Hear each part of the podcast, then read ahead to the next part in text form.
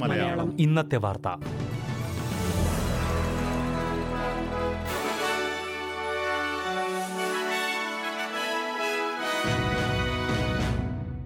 നമസ്കാരം. ഇന്ന് രണ്ടായിരത്തി ഇരുപത്തിരണ്ട് ഫെബ്രുവരി ഇരുപത്തിമൂന്ന് ബുധനാഴ്ച. എസ് ബി എസ് മലയാളം ഇന്നത്തെ വാർത്ത വായിക്കുന്നത് ജോജോ ജോസഫ്. ക്വീൻസ്ലാൻഡിന്റെ തെക്കുകിഴക്കൻ പ്രദേശത്തുണ്ടായ വെള്ളപ്പൊക്കത്തിൽ ഒരാൾ കൊല്ലപ്പെട്ടു. ഇന്ന് രാവിലെയാണ് സൺഷൈൻ കോസ്റ്റിന് സമീപത്ത് വെള്ളത്തിൽ മുങ്ങിയ കാറിൽ നിന്ന് ഒരു സ്ത്രീയുടെ മൃതദേഹം കണ്ടെത്തിയത്. കനത്ത മഴയ്ക്ക് പിന്നാലെ പലയിടങ്ങളിലും പെട്ടെന്ന് വെള്ളം കയറുകയായിരുന്നു. വെള്ളപ്പൊക്കത്തിൽ പത്തുപേരെ കാണാനില്ലെന്നും റിപ്പോർട്ടുകളുണ്ട്. അനാവശ്യ യാത്രകളും വെള്ളപ്പൊക്ക സാധ്യതയുള്ള റോഡുകളും ഒഴിവാക്കണമെന്ന് ക്വീൻസ്ലാൻഡ് പോലീസ് നിർദ്ദേശിച്ചു. ഇന്നലെ ഓസ്ട്രേലിയയുടെ കിഴക്കൻ പ്രദേശങ്ങളിൽ ആരംഭിച്ച മഴ പലയിടങ്ങളിലും തുടരുകയാണ്. ആഴ്ചയുടെ അവസാനം വരെ പലയിടങ്ങളിലും മഴ തുടരുമെന്ന് കാലാവസ്ഥാ കേന്ദ്രം മുന്നറിയിപ്പ് നൽകി. കനത്ത മഴയിൽ സിഡ്നിയിലെയും സെൻട്രൽ കോസ്റ്റിലെയും പലയിടങ്ങളിലും വെള്ളം കയറി. ന്യൂ സൗത്ത് വെയിൽസ് ക്വീൻസ്ലാൻഡ് സംസ്ഥാനങ്ങൾക്ക് പുറമേ വിക്ടോറിയയുടെ തെക്ക് മെൽബൺ വരെയുള്ള പ്രദേശങ്ങൾക്കും മഴ മുന്നറിയിപ്പ് നൽകിയിട്ടുണ്ട്.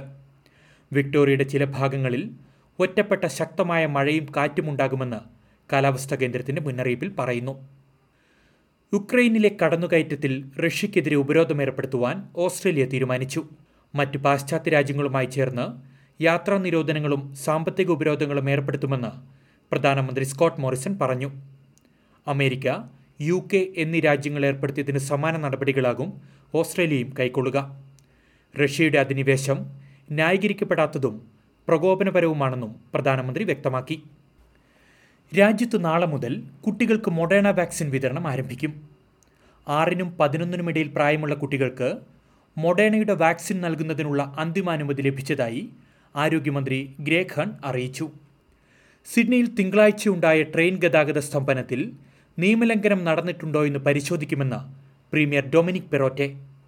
മുതിർന്ന ഉദ്യോഗസ്ഥർ ട്രെയിൻ ഗതാഗതം നിർത്തിവെക്കാൻ തീരുമാനിച്ചത് നടപടിക്രമങ്ങൾ പാലിച്ചുകൊണ്ടാണോ എന്നതിൽ പ്രീമിയർ നിയമോപദേശം തേടിയെന്നാണ് റിപ്പോർട്ടുകൾ.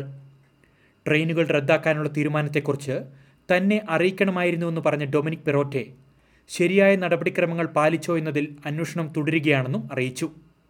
സമാന രീതിയിലുള്ള സ്തംഭനം വീണ്ടും ഉണ്ടാകില്ലെന്ന് ഉറപ്പാക്കാനുള്ള നടപടികൾ സർക്കാർ സ്വീകരിച്ചിട്ടുണ്ടെന്നും പ്രീമിയർ വ്യക്തമാക്കി.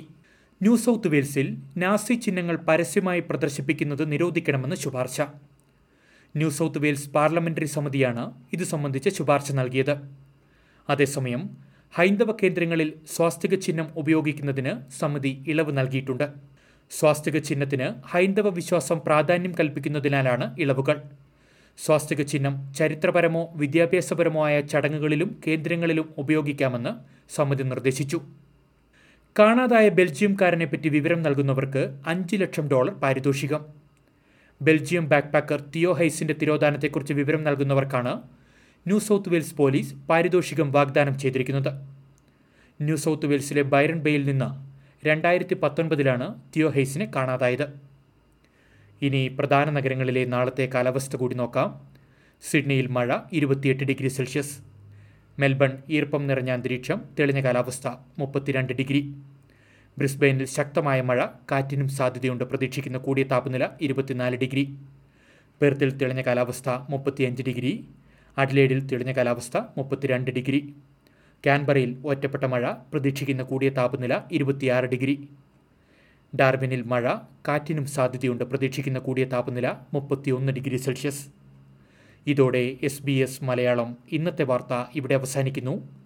ഇനി നാളെ രാത്രി എട്ട് മണിക്ക് വാർത്തകളും വിശേഷങ്ങളുമായി തിരിച്ചെത്താം വാർത്തകൾ വായിച്ചത് Jojo Joseph. SBS SBS SBS SBS SBS SBS Malayalam ഇന്നത്തെ വാർത്ത